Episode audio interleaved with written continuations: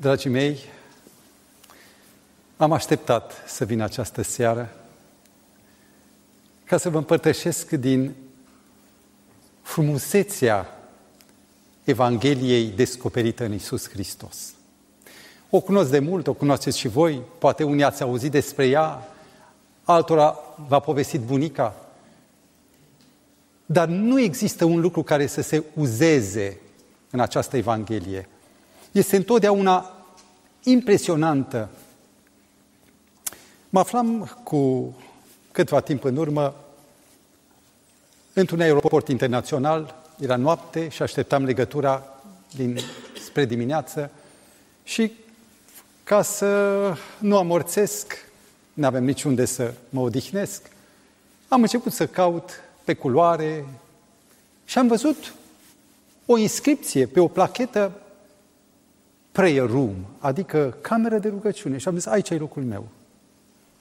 Am deschis ușa, nu era nimeni, era doar o desfășurare de religii. Într-un colț era, erau semnele unei sinagogi, probabil cu Tora, în alt colț era o catapetasmă simplificată pentru cei care sunt tradiționaliști. În alt colț nu era nimic decât o Biblie și a zic, aici sunt protestanții. Iar în spate, în ultimul colț, era chipul unei moschei și un covoraș. Pentru ca cei care vor să se închine cu fața spre locul sfânt, se poate să o facă. Dacă eu aș fi fost unul din mulți care caută după Dumnezeu să-L prindă, în care colț m-aș duce? La ora actuală, după statistica lumei, 87% din toată populația crede într-o divinitate. Problema este, din atâtea credințe majore, mari, în care Dumnezeu să cred. Cel creștin, cel islamist, cel hindus, budism, shintoism, taoism. Care este drumul? Poate că mulți nu vă mai întrebați. Dar sunt destui, mult mai mulți decât cei care știm, care se întreabă, oare cum aș putea eu, în imanent, să-L cunosc pe Dumnezeu în transcendent, că e o prăpastie. Cum să trec veșnicia, să ajung la tronul Lui, să, să știu care din acești mulți Dumnezei este El. Am două probleme pe care cu ajutorul lui Dumnezeu aș dori în seara aceasta să le clarificăm împreună. Prima, cum să-L identific pe Dumnezeul adevărat? Și a doua, cum să ajung la El? Am aici Sfânta Scriptură și am să vă citesc un text atât de frumos, care este la îndemâna oricui care nu are parte de Scripturi. Este din Epistola Sfântului Pavel către Romani, capitolul 1 cu versetul 19 și 20 sună așa. Fiindcă ce se poate cunoaște despre El, despre Dumnezeu, le este descoperit în cine? În ei, adică în oameni. În adevăr, însușirile nevăzute ale Lui și Dumnezeirea Lui se văd lămurit când te uiți cu băgare de seamă la ele, nu oricum, cu băgare de seamă la ele în lucrurile făcute de El. Dumnezeu a creat după chipul, după asemănarea Lui.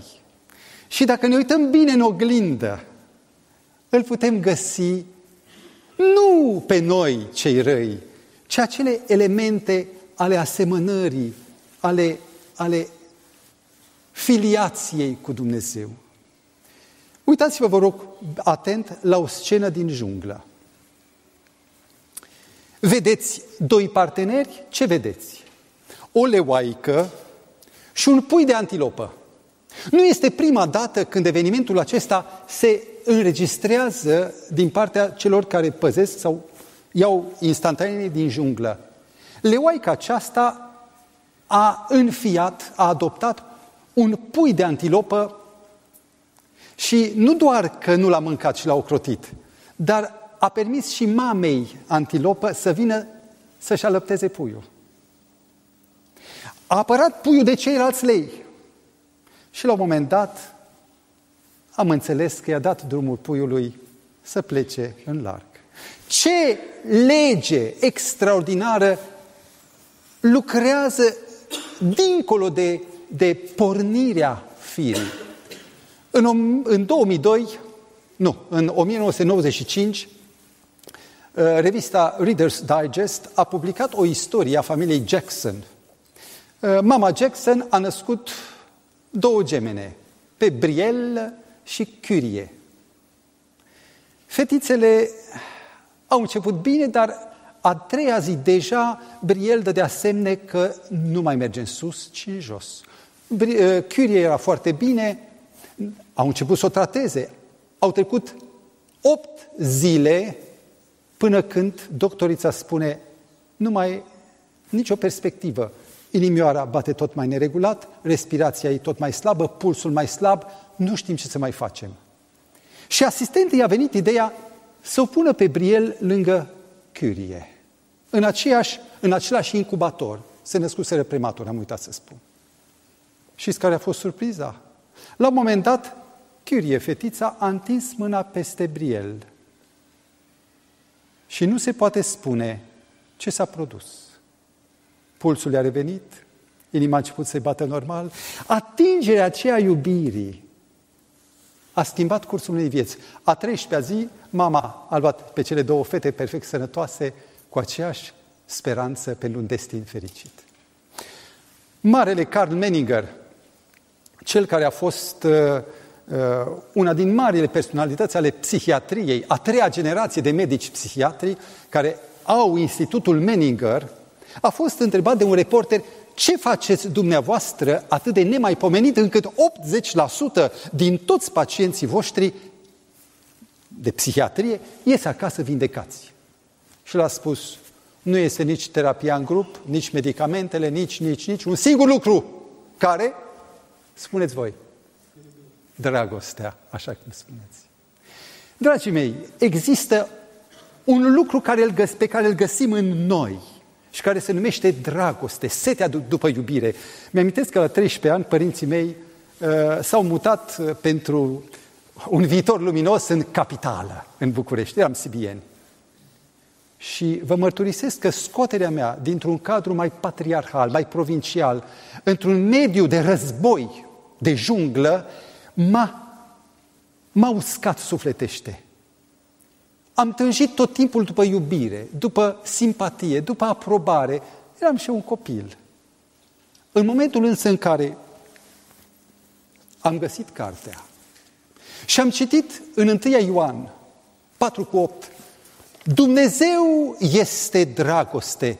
Deodată am simțit că nordul, după care pendulam, nordul este aici, l-am găsit.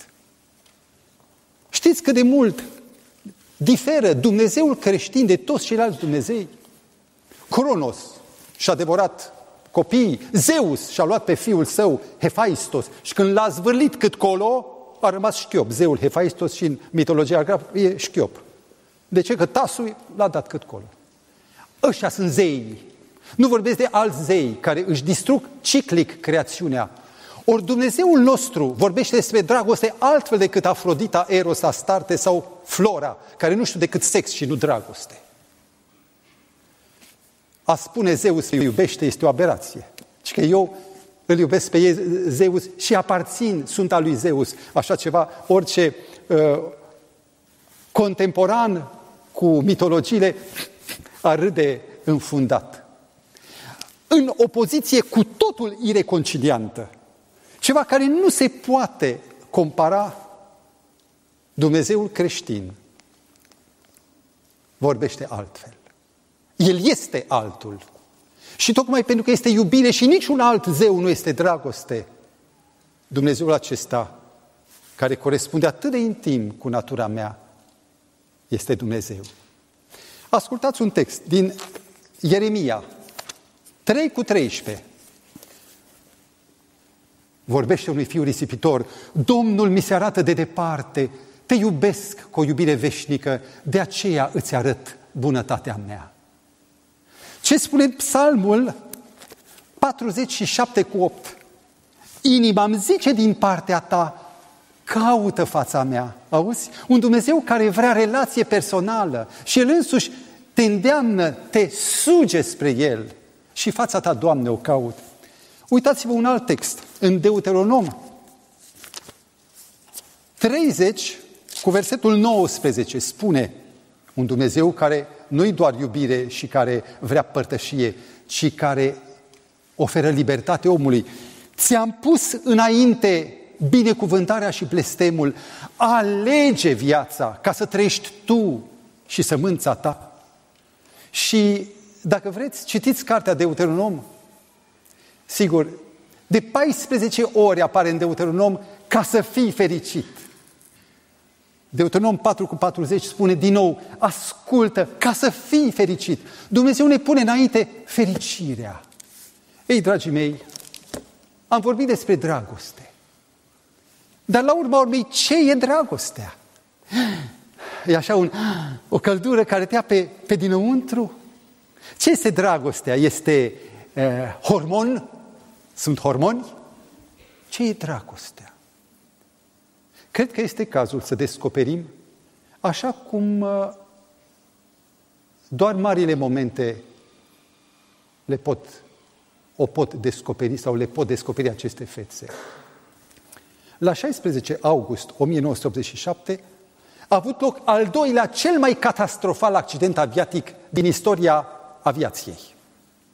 Uh, Northwest Airlines, zborul 225, la câteva, nici două minute de la decolare, s-a prăbușit pe șosea, ucigând doi, doi oameni la sol și 154, toți câți erau în avion, morți. Când au dat la o parte ruinele, rămășițele, au găsit surprizător o fetiță de patru ani care trăia, Cecilia Cican. Era în comă. În fine, după ce au tratat-o, fetița a povestit cum de trăia. În momentul în care avionul a intrat în picaj, mama și-a scos centura, s-a prăbușit peste fetiță și a rămas așa. Mama a murit, fetița trăiește. Ce este dragostea, vreți să-mi spuneți? Noi știm și copiii știu că atunci când cineva iubește, le dă. Dragostea înseamnă a da, doar atât. Dacă te costă, mai dragoste? Dragostea nu e când dai, ci când te dai, când te costă. A doua față a dragostei. A existat un medic, Claude Barlow, uh, dintr-o familie de credincioși care a avut un singur vis, să ajungă misionar în China. Știți ce era China la data aceea? Era o țară care se întorcea dinspre era medievală spre modernism. O trecere bruscă, șocantă. Un haos, în sărăcie, în mizerie.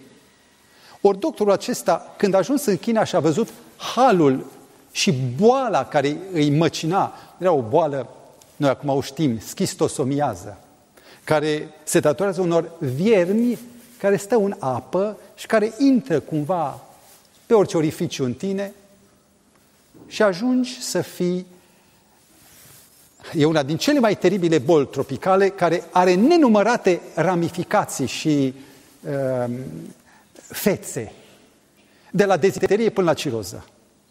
Într-o duminică, pentru că nu avea leac, când toți erau la slujbă, la capelă, asistenții, a cules 32 de viermi de la un bolnav, i-a înghițit, a luat repede bagajele, s-a dus la avion să zboare la Johns Hopkins Hospital în Statele Unite ca să se descopere pe viu. El s-a făcut cobai să se descopere leacul pentru schistosomiază. Când a ajuns acolo într-o stare rea, a avut șansa și intervenția lui Dumnezeu ca medicii să descifreze, să găsească cauza. S-a întors înapoi cu medicamentul, salvând de atunci încolo generații de chinezi. Ce este dragostea, dragii mei? a te da, doar a te da celor dragi, soției, copiilor, mor pentru ei. Sau pentru cei față de care n-ai nicio obligație, niște străini, unii care... Ei, a doua față însemnează să te dăruiești anonimilor, celor din sfera întunecată, celor mai neînsemnați frații mei, spune Hristos. Fața treia dragostei. Don Richardson a scris o carte, Copilul Păcii, și a cercetat pe băștinașii tribului Saui, din Irianul de Vest, este în estul Noii Guinee. Când le-a povestit, după ce a învățat limba lor, istoria lui Isus Hristos și a ajuns la trădarea lui Iuda, a avut un șoc. Ha! În loc să rămână șocați, în loc să fie zdrobiți, cei din tribul Saui erau fericiți și au găsit eroul personificat în Iuda. Pentru că acest trib, fără Dumnezeu, pus doar pe război și vărsare de sânge și pe canibalism, erau canibali, nu aveau decât un singur, știu, joc preferat. Tu vii asonaiman, se numește, să îngrași un porc ca să-l tai. Îi dai de mâncare, îi mănâncă, mănâncă și l-ai omorât. Când a văzut că Evanghelia este pulverizată de răutatea lor, după câteva luni și-a luat bagajele și a spus plec. Plecarea lui însemna pentru ei ultima șansă sau pierderea ultimei șanse de a se agăța de civilizație. Topoare de fier, unelte de fier, tot fel de lucruri, medicamente și a spus nu pleca. Ce să facem pentru tine? Și a spus încetați războaiele, pentru că erau în război necurmat. Dar erau răzbunări. Și atunci unul dintre ei Șeful de tip a spus, noi nu avem decât taroptim. Taroptim însemna copilul păcii. Iau copilul meu, moștenitorul, și îl dau dușmanului de tot. Și cât timp vrăjmașul meu va avea și va ține copilul, nu e voie război, nu e voie vărsare de sânge. Și în momentul acesta, Evanghelia Asta este, asta e calea. A început să vorbească despre taroptim, despre cum Dumnezeu și-a dat Fiul pe Iisus Hristos. Și de atunci nu mai este război, vărsare de sânge, suntem salvați. Întrebarea mea, ți-ai da Fiul pentru dușmani? Textul de aur, Ioan 3 cu 16 spune Fiindcă atât de mult a iubit Dumnezeu lumea, încât a dat pe singurul său fiu. Spuneți-mi cui. Citiți textul din Roman 5 cu 9 și 10, unde spune, atunci când eram vrăjmași, atunci l-a dat și atunci am fost împăcați cu Dumnezeu prin moartea Fiului Său. Ce este dragostea, dragii mei? Ce? A da? Ceva mai mult mai scump decât însăși viața ta pentru vrăjmaș. Eu am o nepoțică de trei ani, aș fi adus aici să vedeți cât de scumpă e. Și când mă uit la ea, aș fi fericit să mor, numai ea să nu moară. Nu știu dacă mă înțelegeți. Adică aș fi fericit, dacă ar fi cazul, să mor bucuros în locul ei. Nu să-mi dau viața, să o dau pe ea pentru vrăjmaș. Cât de mult l-a costat pe Dumnezeu și pe Fiul Său Iisus Hristos, salvarea noastră. Tatăl s-a despărțit de cel care a una cu El, iar Fiul a trebuit să, a trebuit să se dezică de unul din atributele sale, a tot prezența Lui. S-a întrupat, a devenit om și nu om Adam în Eden, ci om păcătos. 33 de ani sub focul încrucișat al ispitelor celui rău. Dragii mei, aceasta este jertfa lui Isus Hristos, care deschide un izvor care se numește har, milă. Aș vrea să vă povestesc cea mai mișcătoare istorie din Evanghelia după Luca, istoria sau Evanghelia Uh, scrisă de grecul Luca despre fiul risipitor în care harul pur și simplu se, se desfășoară. Dar mai întâi am să vă spun istoria în varianta budistă. Vă interesează? Un tată avea un fiu. Și fiul său a plecat. Da, zice tatăl, te-am dezmoștenit. Iar fiul a plecat în lumea largă, tatăl în schimb, e o variantă foarte nostimă, ajunge foarte bogat, ajunge chiar rege. Pleacă de acasă și mută un alt palat, uh, se mută într-un alt palat luxos. După ani de zile, fiul căruia nu i-a mers prea bine prin lume, încet, încet, fără să-și dea seama, se întoarce spre, uh, spre țara lui de baștină, spre localitatea natală. Bine, trece printr-un oraș și vede un palat și un împărat acolo. Ce frumos! Era tatăl, dar nu l-a recunoscut. Tatăl, în schimb, când îl vede, zice, ah, fiul, trimite după el. El fuge, speriat. Până la urmă, ca să nu-l sperie, îi dă drumul. Tatăl, în schimb, se îmbracă într-un om simplu, într-un jupân. Și spune, ei, fiule, vrei să lucrezi la pământul meu? Chiar că de lucru, zice, ia vină cu acea. Și dă o tarla, îl pune și se uită cât de tare bate cu, cu sapa. 20 de ani îl ține până când fiul demonstrează că, într-adevăr, a devenit om. Și când fiul a devenit om, zice, e, află, eu sunt tata. Am în sfârșit cui să las averea. Asta era problema tatălui. Fiul risipitor creștin e altul. Înainte ca fiul să aibă cea mai, știu eu, uh, cea mai slabă așteptare de a fi acceptat ca fiu, tatăl aleargă spre el, cade pe gurmazul lui, îl sărută. Dragii mei, nu există comparație cu Dumnezeul creștin. Nu există comparație cu iubirea lui Dumnezeu. Dacă e ca să cauți printre zei, verifică-te pe tine, dorul tău și apoi vezi care Dumnezeu răspunde. Știți că toți ceilalți zei, re, re, hai să zic respectiv, toate celelalte culturi, au privit mila și iubirea, harul ca o slăbiciune. Să ai compasiune pe, pentru cineva este o slăbiciune. Grecii și romanii considerau mila ca un defect de caracter, iar Platon în Republica spune că handicapații trebuie izgoniți. Asta e singura soartă. Și ca să devină mai bărbați, mai puternici, învățau exercițiul sângelui în arene cu fiare și cu gladiatori. Ceea ce ne prezintă Hristos.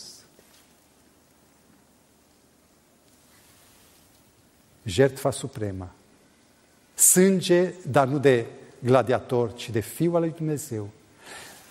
Răstoarnă tot sistemul de gândire și ne obligă să ne refocalizăm lentilele cu privire la cum îl concepem pe Dumnezeu.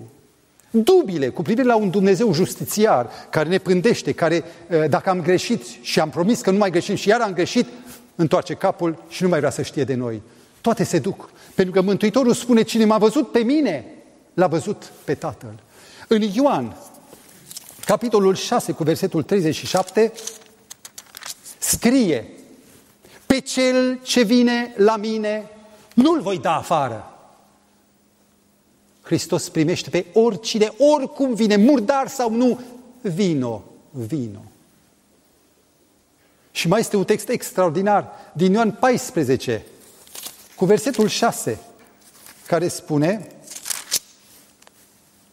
Eu sunt calea, zis scara.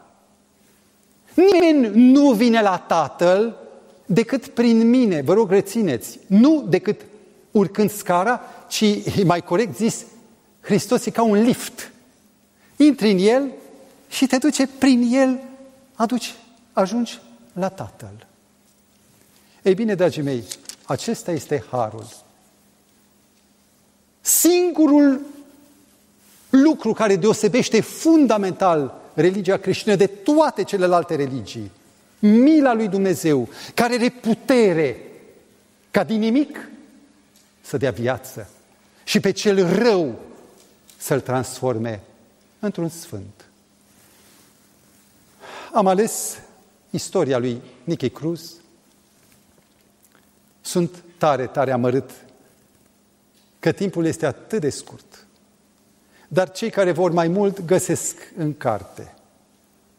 Nicky Cruz a fost un uh, copil de sataniști. La trei ani de zile a auzit-o pe mama lui că îl închină lui satana și îl numește fiul satanei. Băiatul a crescut prin bătăi, abuzuri de orice fel, încât la cinci ani avea o singură dorință, să facă la fel de mult rău altora cum i-a făcut mama lui. Evident, fuge de acasă, uh, începe viața pe picioarele lui, deși e slăbuț, e de o răutate incalculabilă. Și uh, lucrul acesta îl face de temut. Intră în Brooklyn, în vestita bandă Mau Mau.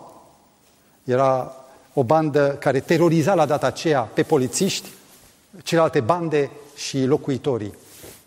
De nenumărate ori este prins de poliție, este arestat ca adolescent. La un moment dat, un psiholog care l-a cercetat, după ce era a treia oară când discuta cu el, zice, ascultă tinere, în tine este o latură întunecată pe care nimeni nu poate privi. O să ajungi drept pe scaunul electric, drept în iad. Nici o nădejde pentru tine. Imaginați-vă, dragii mei, ce simțea băiatul ăsta, programat pentru rău, cu o singură pornire să producă dureri. Un uh, predicator tânăr, subțire, David Wilkerson, citește în ziar și vede poza lui. Când vede chipul dezădăjduit al acestor băieți, îl cuprinde jalea, plânge și spune trebuie să merg la ei. În câteva rânduri merge la, în bârlogul lui Mau Mau ca să fie bătut, scuipat, dat afară, se întoarce, din nou aruncat, din nou... Vorbindu-le doar de iubire, zice, pot să mă tai în o mie de bucăți, căci toate bucățile te vor iubi. Felul lui de a fi îl pune pe gânduri pe băietanul ăsta care în viața lui n-a auzit și n-a simțit iubirea. În cele din urmă, istoria e lungă, o găsiți în carte dacă vreți. Băiatul este schimbat și devine copilul lui Dumnezeu. Ulterior, unul din cei mai puternici apostoli ai lupanarelor, ai locurilor răufamate. El însuși reconvertește sau conduce la convertire pe următorul șef Mau Mau și câțiva din ciraci. Este o surpriză. Dacă vreți să-l vedeți astăzi în viața, are 70 de ani, aici este uh, Nicky Cruz, dincolo este fostul tânăr pastor David Wilkerson, amândoi dedicați salvării păcătoșilor. Dragii mei, Dumnezeul Scripturii e un Dumnezeu nu de departe, un Dumnezeu care în loc să zică, hai, hai, sus, sus, urcă, urcă, treaptă cu treaptă, El însuși coboară scara. Sensul scării nu este în sus, ci este în jos. Iar eroul scării nu este omul, penitentul, ci este Dumnezeul care ia penitența asupra lui și este gata să-și dea viața. Aș vrea să vă spun cât de aproape este Dumnezeu. Și aș vrea să vă spun prin istoria unui bărbat care la un moment dat a fost implicat în orașul numit, ăsta e un oraș fantomă, nu găsești niciun locuitor. Din 1986 este pustiu cum îl vedeți. Pe limba lor se numește Pelin, pe românește Cernobâl. Priviți, 26 aprilie 1986, explozie atomică la ora 2 noaptea. Nu vă pot spune ce înseamnă explozia atomică. O să vă explic, poate, în cursul unui filmuleț, ce însemnează radiații sau emisii radioactive. Cei care lucrează acolo, în câteva minute, mor. E tablou, este fotografie pe viu. Vreau să știți că 500 de röntgen, timp de 5 ore, omoară un om. Ori acolo erau până la 30 de mii de röntgen. Nu ne imaginăm ce însemnează aceasta. Ei bine, pentru ca să poată să existe un, o acțiune de stingere a acestui focar pârjolitor, au fost chemați din toată Rusia lichidatorii. Ce vedeți aici este o poză de revistă. În realitate, o să vedeți pe un mic filmuleț, erau pur și simplu în maieu cu un șorț de cauciuc gros de radiografii, trimiși cu mâna goală să ia grafitul radioactiv. Nu vă puteți imagina. Aș vrea să vedem un filmuleț ca să vedeți cât de aproape e Dumnezeu de cei care îl cheamă. Ce vedeți aici sunt uh, imagini cu cei care au trăit atunci, dar care nu mai sunt. Au murit rapid. Toți cei care au zburat cu elicopterul deasupra au murit în câteva luni. Pentru că radiațiile erau imense. Așa a rămas până ziua de azi. Un oraș părăsit. La o distanță oarecare, oamenii veniți de peste tot intrau în radiații. Uh, imaginea ale unui oraș părăsit, în care nimeni nu mai intră, este totul pustiu. Vreau să știți că în acest iad au fost trimiși oameni nevinovați. Oameni care n-au știut ce se întâmplă. Priviți, acestea sunt șorțurile, tot ce aveau. O mască ușoară de protecție sau o cârpă peste nas. Nu lucrau mai mult decât câteva secunde, între 10 secunde și 40 secunde, intrau, dădeau trei lopeți, ieșeau și dacă nu cădeau curând, mai aveau șansa să facă câteva zile această operațiune. Seara, când ieșeau la duș, unul câte unul, în primele patru zile au murit cu grămada. Pentru că căldura aceea scotea la iveală spargerea vaselor de sânge și mureau. Iar ei nu știau. Statul rus, sovietic, acesta nu mai există. A murit. Statul sovietic a ținut timp de 10 zile ca secret de stat uh, evenimentul în așa fel încât să nu afle Occidentul ce minte de nemintos. Iată, au ieșit, așa erau, ieșeau și rămânea de văzut când intrau din nou. Ei bine, vreau să vă spun istoria unuia din lichidatori. Priviți, vă rog, pe imagine, unul dintre ei, marcat cu, știu, un pigment roșu, bine, este aproximativ. Dar vă rog, uitați-vă acum la chipul lui. Era soldatul, fostul soldat, Costia Kuzmenko, un moldovean care trăia în, uh, în uh, Ucraina. L-am întâlnit la Atlanta.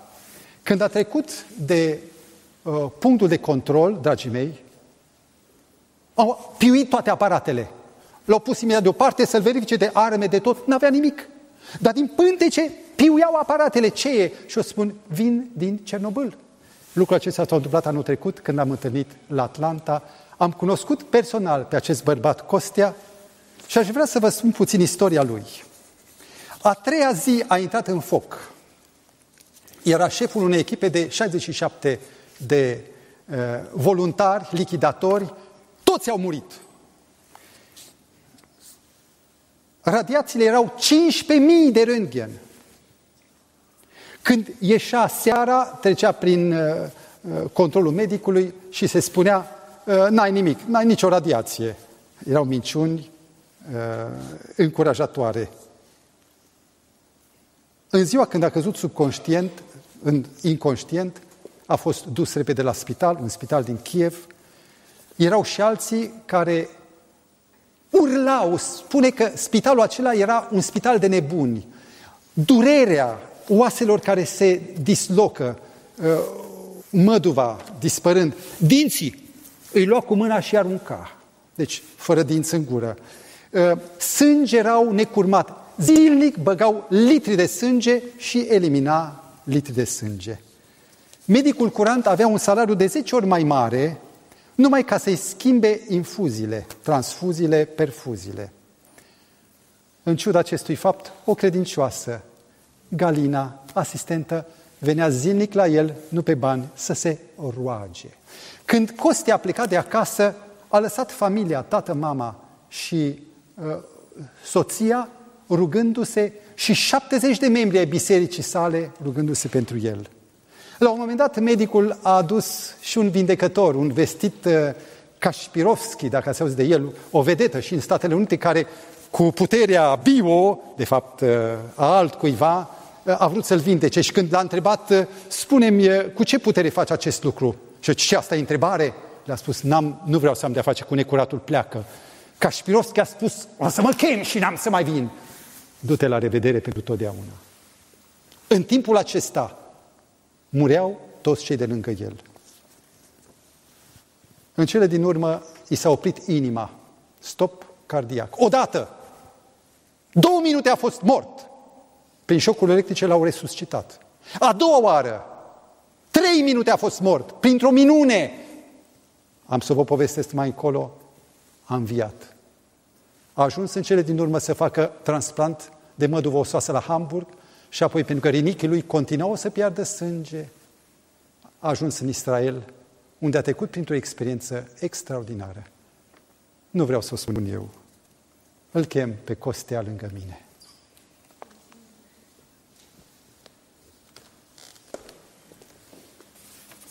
Pacea Domnului, fratele meu. Costea, ești viu? Da, mulțumim Domnului că sunt viu. Asta numai iubirea lui Dumnezeu. spune cum a fost la a doua înviere? A doua înviere, când am simțit că eu nu mai aud glasul mamei care plângea alături de mine, care mă ținea de mână strâns și eu simțeam că ea se îndepărtează de mine. Și atunci eu am început să iau toate puterile și am tras aer și am strigat, mama, eu mor. Asta a fost a doilea oară. Și mama spune, nu mori, eu te țin pe tine de mână, noi ne rugăm. Tata se ruga pe balcon, dar ea a plecat pe genunchi lângă mine, răcnea în rugăciune. Și în timpul ăsta mai departe, mai departe a dispărut mama. Din, am văzut o ceață și mai mult nu mai țin minte de mic. Și în timpul ăsta, doctorii care se uitau pe monitor au văzut că s-a oprit inima, au venit și au scos-o pe mama pe balcon au închis ușa și au pus un doctor să ții ușa că să nu vii să le încurci lor.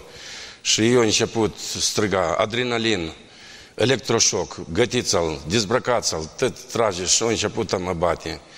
De patru ori au dat electroșocul. De patru ori și când au încercat, o dat din cap că gata.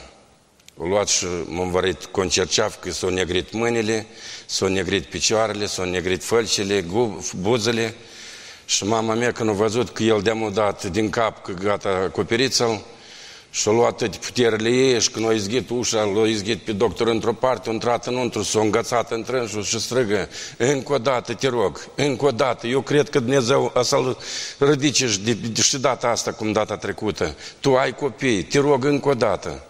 Și când a spus încă o dată, atunci doctorul se uită la toate medicii, la toți medicii și spune, gătiți-l electroșocul, tăți într-o parte și a început a bate.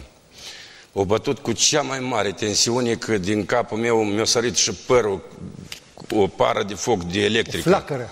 Flacără. Că era patul de fier alături unde ședeam eu cu capul. Și în timpul ăsta el pune mâna și că este, este, s-a bătut inima, este bătătură de inimă. Slavă Domnului! Și atunci mama de bucurie, când m-a șfăcat așa, mă ținea cu mâinile, eram tot în cabluri, diferite infuzii. Și eu zis, dați-i pace că a început al frământa, frământa inima mea și mă băteau și deschide ochii, deschide ochii, tu ne vezi, tu ne vezi. Și atunci când am deschis ochii și am văzut, am mulțumit lui Dumnezeu încă o dată că am Credința venit. și rugăciunea. La un moment dat au trecut 8 ani de zile și Costea nu putea umbla din cauza slăbiciunii. Pierderilor de sânge. Avem o scurgere de sânge foarte mare. și ați ajuns în Israel.